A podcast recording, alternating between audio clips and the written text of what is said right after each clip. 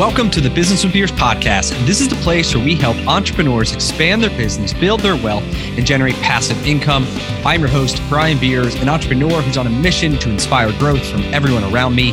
Remember that you need to take the actions others won't, and you can live the life that others don't. Please be sure to check out my weekly newsletter that now drops every Thursday. It includes one quote, one tweet, one podcast recommendation, plus some business and investing insight from me. It's short and it's sweet. My goal is to provide you with just a couple gold nuggets to help inspire your growth. Go to brianbeers.com to subscribe. Hello, everyone. I'm excited today to bring you Case Knockenhauer. In the last three years, Case has built a real estate development company that flips over 60 homes a year. He's acquired 120 rental units and has hit financial freedom. And he says that he focuses on firing himself every day. Must be nice, Case. it is. I'm a terrible employee. That's good. It's good. Most owners are. So, um, yeah. So, do you mind like let's let's start with some color and some backstory. So, you know, bring me back to when you're 18 years old. You know, I don't know. Do you go to college or not? And then and then how do you kind of get on this business and investing journey? And we'll take it from there. Yeah, I when I was 18, I joined the army actually. Uh, so I've been uh, currently am in the army, but I've been in 15 years now. Uh, I went to basic training, came back as a musician, uh, so I had a full ride for uh, tuba at Grand Valley, and was really sick. So I dropped out, um, restored boats for six months, trying to figure out what to do with my life, and then went back as a geology student. So it took me seven years to finish school. I I did half time, skipped a couple semesters. Um, a bunch of my friends went into into geology, whether it was the government, which means that you made no money and worked with really old technology, mm. um, but had a reasonable schedule, or you worked in oil and you made great money but traveled all the time and had the latest tech. And so neither sounded good. Um, so after a few fast job changes, I found myself in real estate. So um, I 2016, I think I, I started as a real estate agent and sort of transitioned from a, a, individual agent to a team. And then I did my taxes probably three years ago, and my I made half my money flipping a couple houses, and it took me no time. So um, we made a huge change, and we really sort of transitioned our business uh, just fully focused on flips. So at this point, we don't even list our own properties anymore. Okay, you know, I mean, you sell you sell your own properties, but you don't list other. You don't sell other people's houses. Only yours. I don't. We don't even list our own flips. So you don't even sell your own flips. No. You're just listing. Yeah. Uh, you have somebody else take care of it. So you're primarily focused on the the acquisition, the Correct. construction. Um, then they handle everything else from there. Yes, sir. Yeah. Okay. So how, how many how many houses have you flipped total? Uh, I'd say in the in the range of 250. Oh wow. Okay. And what what where in the country? Yeah, so I'm I live in Spring Lake, Michigan, uh, just west of Grand Rapids. So our territory, I'd say, is about 90 miles around, maybe an hour and a half around Grand Rapids. So it's basically the third half. Uh, it's about a third of the Lower Peninsula, pretty big area. Okay, all right. And so, what does that uh, look like? Like, how do you how do you find how do you find your deals? Is it is it kind of wholesale marketing? Is it kind of outreach brokers? Like, what does it look like? Yeah, great question. We do direct to seller, um, also do agent outreach. Um, so we get a handful of referrals annually. We're really looking at ramping up our agent referral basis. So we spend six hours a week calling agents, saying hello, seeing if they have any properties that aren't a good fit to list. So our main goal, sort of 2022, end of 2022 and 2023, is to increase that to probably a third of our business, which is going to be a, a big push. So I'd like to see two deals a month from that. Uh, right now, direct to seller, we do every bit of marketing you can imagine. So a lot of people ask us, what's the best lead source? It always comes down to like, how much money do you have? How much time do you have? What's your team look like? So we've done everything. Like, I, can't, I don't, I don't think we've not tried anything except newsprint. I've, I've yet to try that yet, but um, so we turn on and off leads constantly. You're so doing like direct mail, text messaging, bandit ads or whatever. I don't know what they're called. But oh yeah, we don't do bandit signs either. So yeah, there, there's a there's a guy he walks around with a big pole and a staple, and he sticks the signs way way yeah, up yeah. in the air to so people can't pull them down, which down, is pretty yeah, funny in our area. But yeah, we don't do bandit signs. We don't do print. I've tried like everything. Um, yeah, bulk text messages, RVMs, um, PPC, radio, um, and so what we do is every quarter we go through and we we nix our lowest performing we kind of give it, you know, six to nine months to start performing. Uh, but our goal is to use data and, and, actual closings to to drive where we're putting our marketing funds. Okay. And so, I mean, 60, 60 homes a year. I mean, you, so you got what, like five projects going on at the same time, roughly, or is it kind of ebb and flow? Uh, it's quite a few. Yes. Yeah, so our average turn time is about 120 days from acquisition to resale, um, including the renovation and pending time. So, uh, for instance, right now we have uh, seven renovations, nine acquisitions, 10 listings, and two in seller possession. So we're typically running somewhere in the range of about 25 projects simultaneously. Um, yeah, so yeah, right okay. now we're at 20, 25 projects. So yeah, we typically are in the range of about 20 to 25 projects at a time. And talk so talk to me about your team. I mean, because that seems like there's a ton of organization that goes behind all that to have, you know, the all the various factors uh, and moving parts. So what, what does your team look like? Yeah, so I've got uh, a partner in the business. His name is Tyler. Uh, so Tyler joined me uh, 2018, I believe, 2019 when we switched from a, a real estate uh, service company for traditional sellers mm-hmm. to a flip company. He went from an agent to a partner. Uh, so if you've read Rocket Fuel, he's my integrator. Okay. so he yep. sort of acts as the COO. Um, we're my my goal is to turn him into the full time manager, so I can step back to you know five or ten hours a week, uh, down from 20, 25. Um, yeah, so he's my partner in the business. We've got three departments. Uh, so at this point in time, uh, Tyler runs our sales department. We have a full time uh, sales guy on top of Tyler that's local. So he's a, a, salaried and commissioned employee. And then we've got two VAs uh, from the Philippines that are running um, sort of the I'd call it CRM management and text management. So because we push so many leads, mm. they're doing the front end. They're acting as uh, as Matt's fingers, I'll say. So they're doing the texting. He's doing the the conversations. Um, we have, side. Yeah, the construction side. At this point, I'm our flip manager. Um, so we have, um, I'd say that takes me about five to 10 hours a week at this time. Uh, we've got nine construction crews uh, that vary from a few, you know, probably 100 miles in, in cir- circumference. And so um, all nine of them have uh, between one and three people per crew. So it looks like about 25 to 30 contractors at any given point um, that are general handymen. A handful are licensed, others aren't. Um, and then we've got our specialties as well. So we don't have a full time, you know, electrician or plumber or anything. So we still sub that out. Uh, we have a roofer that's fairly full time with us just because we we're constantly replacing roofs. Um, yeah, sort of what the contracting team looks like. Um, I'd say that's a higher, maybe six to 18 months from now, we may consider that higher because I think we could do a lot better job managing the crews. And we, we lose a lot with like credit card acquisition. Sounds weird, but when we spend you know million dollars a year on on products, yeah. we get two two percent back, and we use our own credit card. We could you know that's a lot of points that pay for a whole employee um, to looking at somebody for like acquisition. So our contractors don't have it, you know, increase our profitability there. Mm. Our other end is our operations department. So um, I'm sort of the head of operations at this point as well. Um, and we're in the transition of handing that to Colleen, one of my, she's my transaction coordinator. She also acts as an assistant to uh, the flip management. So she touches base with contractors and asks for pictures and status of things like that. Um, inside our operations team, we have uh, Colleen is the transaction coordinator. We have a full, or not a full time, but we have a, a 1099 agent. So we pay them per deal to sell our houses.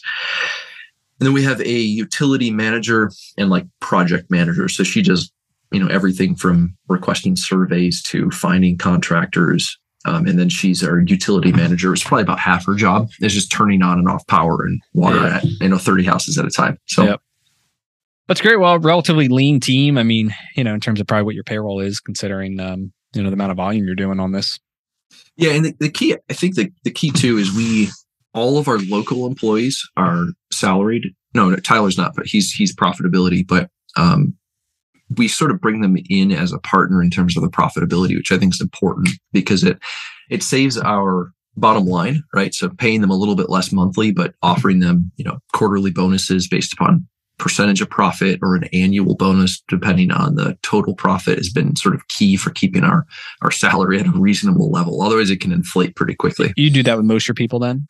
Uh, all of our employees. Um, okay. So, what, what's it look like? Like the structure of it? Yeah. So, um, Tyler earns a straight uh, percentage of profitability earned. Um, so he's my integrator. So we're partners in the business. Um, Matt is my sales guy. So he earns a probably an overly generous salary. Um, I, I, probably should pay him less. I stole him from a, uh, another company though, so I had to pay him a, a bottom line that could support his family. Uh, so he's actually a friend of mine. Um, so he's, uh, you know, he makes a, a, teacher's salary, I'll say, plus a percentage of profit on a quarterly basis, and then I give him a, a annual bonus depending on the entire profitability of the company, uh, which is small at first. In fact, I, I, I, stole a coffee cup. So if it's less than whatever value, he gets a coffee cup. and then, and then it goes from, you know, a few percentages to, you know, 10 or 20% of the profit. Um, because our goal is actually to have him sort of step in as the COO and then move Tyler in as the CEO in the next two years. Okay. Yeah. So aligning a lot of the profit sharing. So how do you go about then educating everybody on how, how you drive more profit? Because for a lot of people, they, you know, they, they get the sales side of it, but then when it comes to all the expenses and, and what it truly takes and how these small changes can have like massive impacts on your profitability, both positive and negatively, uh, it takes what we found a good amount of education on that. What do you, what have you, what have you done? Yeah. So we have open books with our employees. Um, so quarterly we go through and we do an open P and L um, to show where the expenses are, where the profits coming from, um, we were in the process of spending a little bit more time on budget so that we can sort of give the department heads more flexibility in saying, okay, I'm going to invest here or or cut things. Um, so we use a lot of data, um, particularly in the sales. I mean, we spend you know tens of thousands of dollars a month on leads, so that's the easiest thing to adjust to cut back or increase capacity. So we're very conscious of like ROI. Um, you know what what what is this going to do to our bottom line? Um, so yeah, that's uh, we follow the EOS platform. Yep. Um, and so we spend a lot of time looking at uh, driving profits, reducing expenses. Um, you know, spend probably an hour a quarter looking at that with our department heads. Yep, great. Yeah. So then, how's that pivoted to, I guess, the the rental properties and trying to create some passive income? Yeah. So I, I just went through. Uh, we're both in in GoBundance. So I just went through my one sheet with uh, mm. a few gentlemen, and they sort of laughed at our, our passive cash flow because it's it's piddly squat compared to our net worth.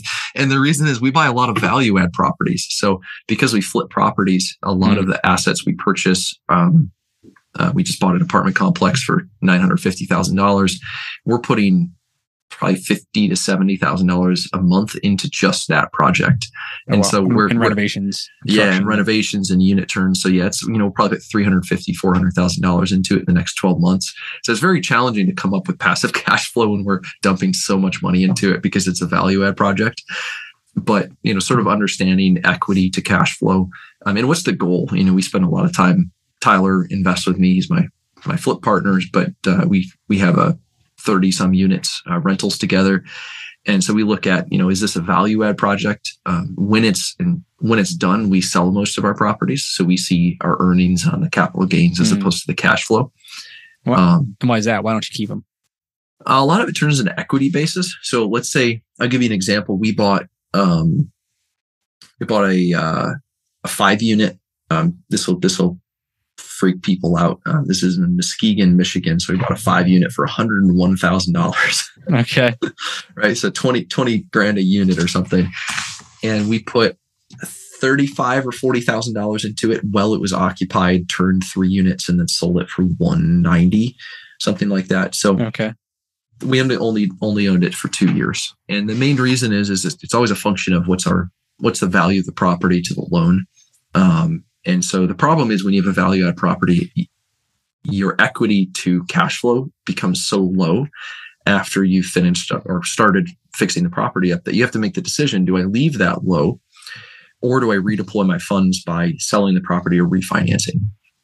So that's always the question we ask. In, in my mind, I don't yet have the the net worth to not redeploy that equity. So I'd rather, you know, maintain a. So you rather um, pull the sixty grand out or whatever your 30 each gain on it and then take yep. back, you know, that's the gain plus the capital back and then go and find something else so you can try to make another 30 grand off the same amount of capital or just snowball it. Is that the play right at, at this stage? Correct. Yeah. So at, at, this point, you know, my, my wife and I live a very frugal life, you know, 45 or $50,000 a year. So we live, we live very cheap. So we invest a lot more than, than we live on. Um, but I've also realized like a fifty thousand dollar investment sitting there. Um, there's huge potential to turn, especially in the flipping world. I can turn fifty into eighty very quickly. Um, so mm-hmm. redeploying funds um, in my mind is quite important. So we try to stick at about fifty percent uh, debt to equity in our properties. And uh, I, I don't know. Yeah. So okay. I, I when, right. yeah, when we start straying below that, it's important that we look at you know refinancing or selling a couple properties. Okay.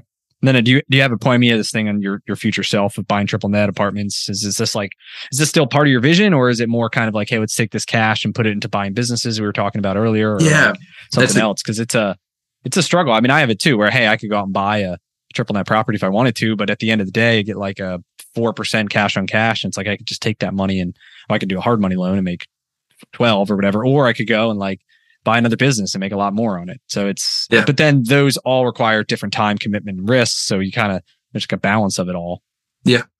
I, I think, I think for us, we're always thinking about like, what is our life looking like? So at this point, um, if I'm to open up my, you know, sort of buckets of assets, and I don't know this exactly, I'd say a third of my money is in business in terms of like equity in our flip company. Um, probably half of it is in value add properties and then the rest of it is in cash flow. So we have a very small portion of cash flow. So I've got two triple net properties. I'm uh, partners in earn a 10% in a very large building, uh, like 10 or 11 million dollars. And then um, a smaller triple net in Chicago that's maybe worth $2 million. I'm a quarter partner in that one. Uh, and then we do have two apartment complexes, a 23 and a 24 unit. Um, so those are um, one's a value add, the other one's going to be cash flow. Um, it's a small value add, um, so only fifty thousand or sixty thousand dollars invested instead of four hundred. But um, yeah, so I think we're we're now in the process where we're moving away from small multis and really focusing on apartment acquisitions, uh, just because we've got too much equity. I I think we sort of hit a terminal point where I can't handle more than you know say forty properties at a time. So we're just going to start instead of going to 80, we're going to look at doubling the the asset size as we sell. So what do you think for people? How do they, how do you, what would be your advice on trying to make that decision of, hey, you got money to invest. How do you, I don't know, what kind of mental model do you kind of work through to decide? Is it return? Is it like, I guess it's time, better opportunity? I mean, how do you, like, how do you view it? Or how would you recommend someone view it? Um, I'd say I balance how my wife feels and how much time we have with the equity that we have available and you know sort of looking at risk and diversification right? So if we're extremely heavy in our business it's important i think to diversify. Um, another thing i look at is if my, my active income is really high i need to offset it. And i can do that by acquiring a triple net property or um, cost segging an apartment complex. So you know we look a lot at like how do we reduce tax basis um, how, how busy am i? Um, I have a list on my wall of, of reasons I don't sleep well, which sounds funny, but like when I don't sleep well, I write it down and I try my best to af- avoid that. Um, and you know, if if I wake up and I'm stressed because I'm at 56% debt instead of 50, I'm like, oh, I better write that down. And so that's sort of the number we have is is how do I stay at 50%? Um, and I think right now we're at 42%. Um, and so we've hmm. interesting. Yeah, that's so dead for, on all your all the flips too, or or just your rentals. Uh, just the yeah, our rental portfolio is about. Uh, actually don't know offhand, but yeah, I think our our, our rent yeah our rental portfolio is forty two percent. I think across the board, in mid fifties. So okay, um, interesting with the flips involved. Why why fifty? Why not sixty? Um, forty. I don't know. Um, I just got like when I see uh, uh there's no honestly there's no like main reason I did it. It's just I have, I've been leveraged at 65%. I've and I was uncomfortable. Um, and mm. so for me, I just woke up and I thought, I don't like the debt payments on this. I don't like the interest we're paying on this. And so, you know, good, healthy debt attached to good, healthy properties is, uh, is important. So, um, yeah, no, cool. no, no fundamental reason other than that's where I felt safe. There so. you go. Well, that's what, you know, the idea of running a business is you can sleep well at night and you can provide a great life for your family and, and all that. Yeah. So it's uh if you find like you said, there's things that are bothering you, I think it's it's a great idea to to go and identify it and then come up with a solution to to solve it. Right. That's yeah. like the entire point. Yeah, and I don't think that's a hard number. Um, you know, if if you know, you and I talked before this call about business acquisition, and I think you know that's probably where we'll go in another 18 to 24 months. And at that point, I think leveraging an active business is, is really important. Um, and so I can see, you know, having a having that debt leverage sort of increase to you know a, a value beyond that. But I think right now with the current businesses we're working in, it's probably not. Uh, I'm not comfortable with it. So yep, cool. Yep. So hey, pivoting a few. You know, I want to hear some stories here. So on your on your sheet, you said you purchased a commercial airplane fuselage, a 42 yeah. foot school bus, an ambulance, imported nine hundred thousand dollars of classic Land Rovers, and purchased a 14 cubic yard container, I assume, of winter beanies. So I don't know if any of those are the most interesting to share, but uh, you know, what's what's up with all that? I'll start backwards because I love this story. So um, you know, you and I are both in GoBundance, and and there's a, a gentleman who who uh, uh, his name's Ron, and he did a a webinar on like how to. Oh, I know Ron. Yeah, yeah, you know yeah. Ron. So he's he's a cool dude, yep. and he did this did this thing on on beanies, and and I went to the store and I bought a thousand dollars of beanies, and I sent him a picture, and I'm like, dude, you want these? And he was like, yeah, and he called me. And so he's using retail arbitrage and he's selling them online through Amazon to make more money. Um, because as a um, as a seller of this brand, we're not allowed to do it. So he's like, yeah, yeah, you acquire as many you want. I'll pay you a fixed price above. And so I just posed this question. I said, like, what if I could buy a thousand? What if I could buy 5,000? What about and, and, sell it to Ron? Yeah. And okay. what about, what about 50,000? He's like, dude, I'm in. So I deployed a, a, a I, I created a Thinkific course. My wife and I spent, um, I don't know, three days. We gave our kids away to my grandparents or to my parents and we spent three days and we built a, a Thinkific course on what stores to go to, how to find them, where to buy them, how to use our rewards points. Here's how to use our credit card. Here's how to use the tax exemption form. And then I used a program called OnFleet, I've never done anything like this in my life. It was super fun. Okay. And I deployed 11 drivers in six or seven different states, and we bought 24,000 hats from retail people, shipped them to our house, and filled two U-Haul vehicles and sent them to Ron. What'd you What'd you make on them? Uh, so honestly, I don't remember. It was it varied based upon the color, but I think our, our total gross was like 80 some thousand. Uh, we earned, um, like and then we yeah, profit. And then we got it was weird too. Like it came from all sorts of different places because we made credit card points, right? So we spent like 150 to 200 thousand dollars a day.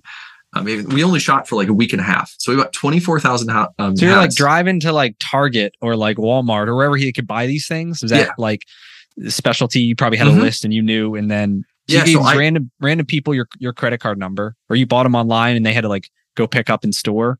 Yeah, great question. So we couldn't buy online. Um, and so we we bought them. Um, I shipped everybody, overnighted them credit cards, my own credit card with their name on it.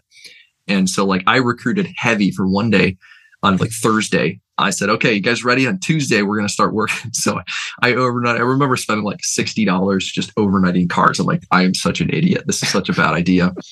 And um, yeah, I, I, I, I skip traced every retailer that I knew that carried this brand. And we put them in a big list and then we used OnFleet to design the best route. So, Brian, let's say uh, you're in Philadelphia, is that right? Yep. yep. So, I would put together the list of like 27 retailers that I knew would be best. You tell me where you lived, I give you a start time. You tell me how long you want to work. So, I want to work 14 hours or 10 hours or whatever. And I would predict based upon pickup and drop off and redesign the optimal route so that you could go as fast as possible.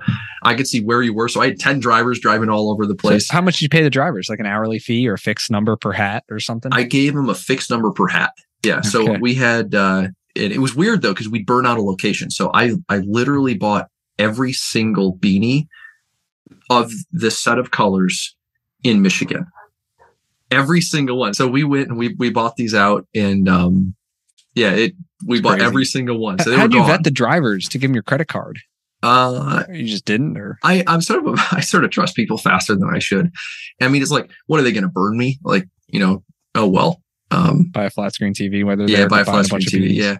No, but we had I, I had a driver. This is funny, but one of my my my employees is like, "Oh yeah, you should talk to my wife's ex boyfriend." and so I called him, and he drove like twelve hours a day. He made ten grand in six or seven days. And you know he's a construction worker. So he made makes, eighty grand after paying all these guys. Oh yeah, yeah, yeah, oh, okay. yeah. And so yeah, yeah so so yeah, it was just like, and so your question is like pivots that I knew wasn't gonna be a permanent a permanent pivot, right? That's not a business. It's like a yeah. I'm gonna I'm gonna burn so it. You spent like a week, a week on this thing total. Like how much time did you invest? Week and a half, probably. Okay. Yeah. Yeah. So for me, it was, and, and it's it's not going to work moving forward either. So, um, you know, it was a one time thing. I'm like, this sounds fun, and so I have a lot. A, a big dilemma I have is how much time do I have? How much fun am I having? And how much money am I going to make? And so I balance that a lot. Um, so another side business, um, I, I've purchased 30 some Land Rover Defenders and I ship classic, um, antique Land Rovers into the United States and then I resell them. So we fix them up, um, internationally, ship them over, and then we resell them here. And to me, I'm like, I want an excuse to buy a Land Rover. And this is a great way to buy one and have one in my garage without having to pay for it. So I bought two, and then I bought five, and then I bought And ten. how, how do you how do you find them? Uh, well, so I'll tell you a failure story first. So I, I vetted sort of people on Facebook Marketplace. Okay. Um, so I go to Facebook and I go to, so we buy them in the UK and I go on the UK and I search for like Land Rover Defender. Um, and I had my VA looking for them. So we created a database of trucks. So we knew like which ones were priced well, which ones weren't. But then we checked, uh, you know, for rot. So we can look for, um, So you, you get them to a shop or something, take a look at them, and get a report, or how how'd you? Well, we're I did a lot of stuff wrong. Let's just say. So, um, my, yeah. So we we can look. They have. Uh, I mean, the East Coast in Philadelphia, you have it too. Like they check. They do an annual check on your vehicle to Yeah. check for rust Yeah. and chassis damage and stuff. So they have that in the UK, and it's all public available. So if I have Hmm. the VIN number, I can plug it in and see what damage is available. However. I didn't check for stolen vehicles. Hmm. Uh, so I bought a stolen vehicle from, from a guy who swapped the VIN so I bought two trucks from him actually. One was stolen. The other one literally was a completely different truck than he sent pictures of. I'm like, dude, if you're gonna rob me, like, why even give me the truck? You know. But anyway, he's. I bought a truck I didn't. He sent me the wrong pictures of. So yeah, that one went back to the police, and, it, and I lost ten thousand pounds. So I don't know, thirteen or fourteen thousand dollars.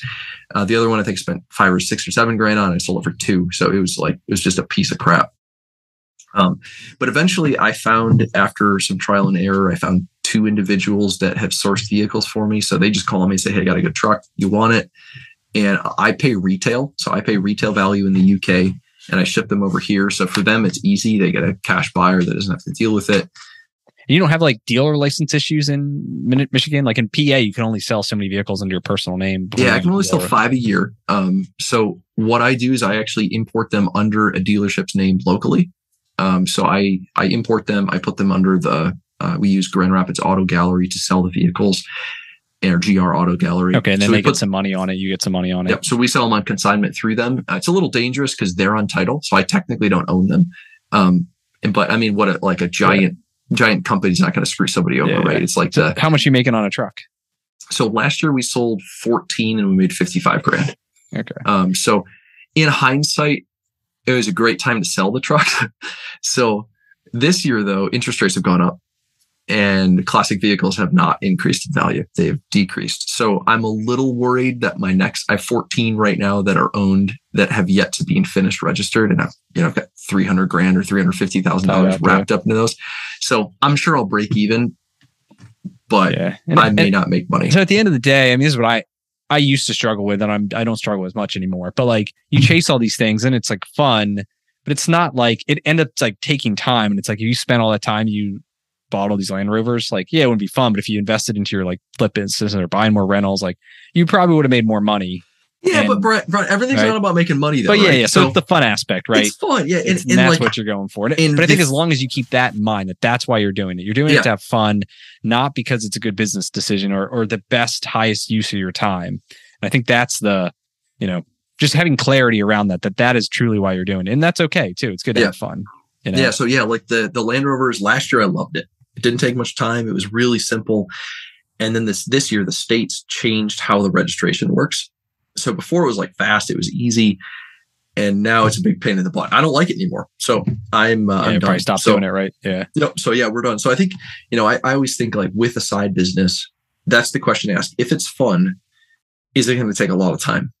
And like Land Rovers takes me more time to talk about it with my friends than it does for me to actually do it. Because I have a VA that handles the shipping, the dealership sells the properties or sells the uh, yeah, yeah. sells the trucks. So for me, it's just like I deploy some funds and I spend an hour a week on it. Um, Yeah.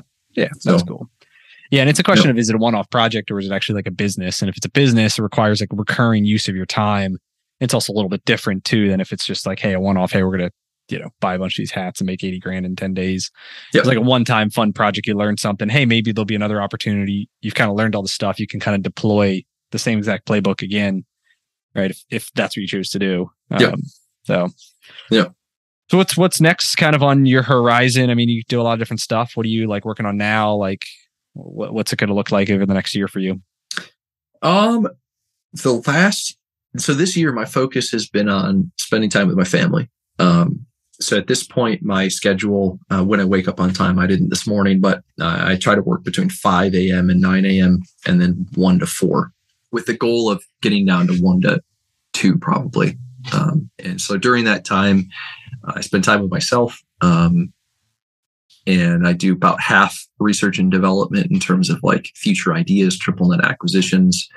Uh, and then the other half of my time is, is really focused on the flip team and training and development.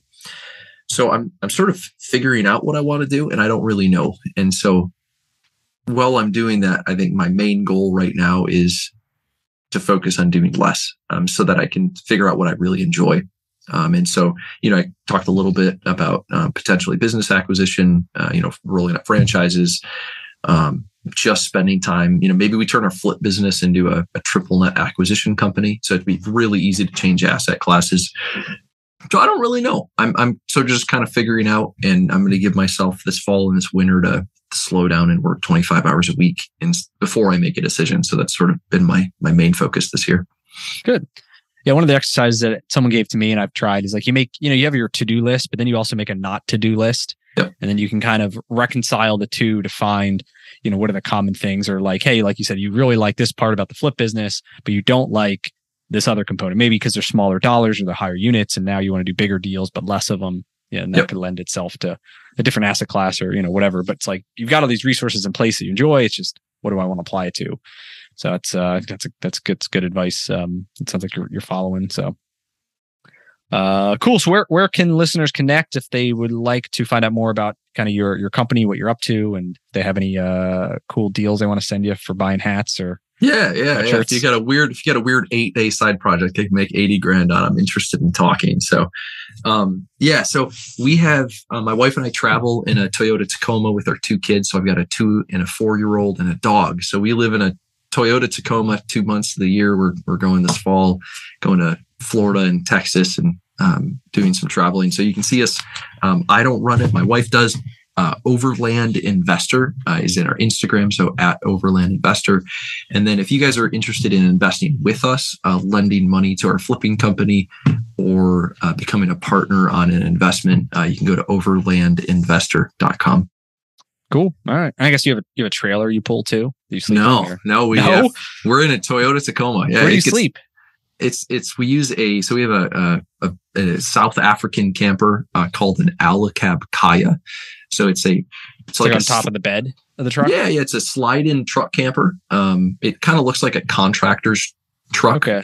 but yeah. the top pops up and you can sleep inside of it. So we use uh, um, harvest hosts, um, um, some weird things we like to park. Um, cemeteries, my wife gets freaked out at, but cemeteries are a great place to camp. Um, we use VFWs, American Legions on the weekdays. Churches are great in the weekdays. So yeah, we just go. Um, we travel. Um, you know, I'm a pretty thrifty guy, so we find a really nice, beautiful place to park where we're not going to get in trouble, and we we live off grid. So that right. and BLM land when we're out west. So Cool. That sounds uh, that sounds interesting. It's a whole nother topic to talk about sometime. But um, cool. I, I appreciate you coming on the show, sharing sharing your story. I think it's pretty interesting, and you know, uh, definitely a different lifestyle, like you said. But you know, part of it is you created this thing by removing yourself to give you that freedom to travel in the Tacoma and to you know have all these fun side projects. I think it's pretty cool. Yes, sir. Yeah. Well, thank you for having me, Brian. It's a pleasure. Ah, it was great talking to you. That's all we got for this episode with the Business with Beers podcast. One thing that would really help both us and other new potential listeners is to rate the show and leave a comment in iTunes, Stitcher, wherever you listen. Also, make sure to link up with me on your preferred social media platforms LinkedIn, Instagram, Twitter, Facebook. You can find all my links at brianbeers.com. Please just share the podcast with anyone who you think might enjoy it. And until next time, remember to take the actions others won't to live the life that others don't.